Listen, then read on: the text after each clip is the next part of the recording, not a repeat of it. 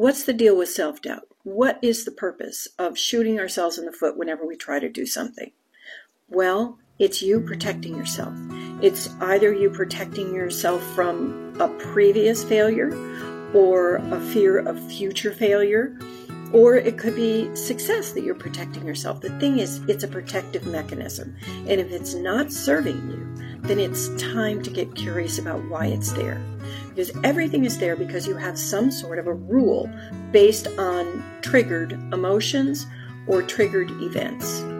So the best way to get to the bottom of why it's there is to ask it. You know the, the question five layers deep. A lot of business people talk about it. But do it with your emotions or with your feelings or with your beliefs. You know, why is this? And then you take the answer and then, well, why is this? That really is a great self diagnostic tool.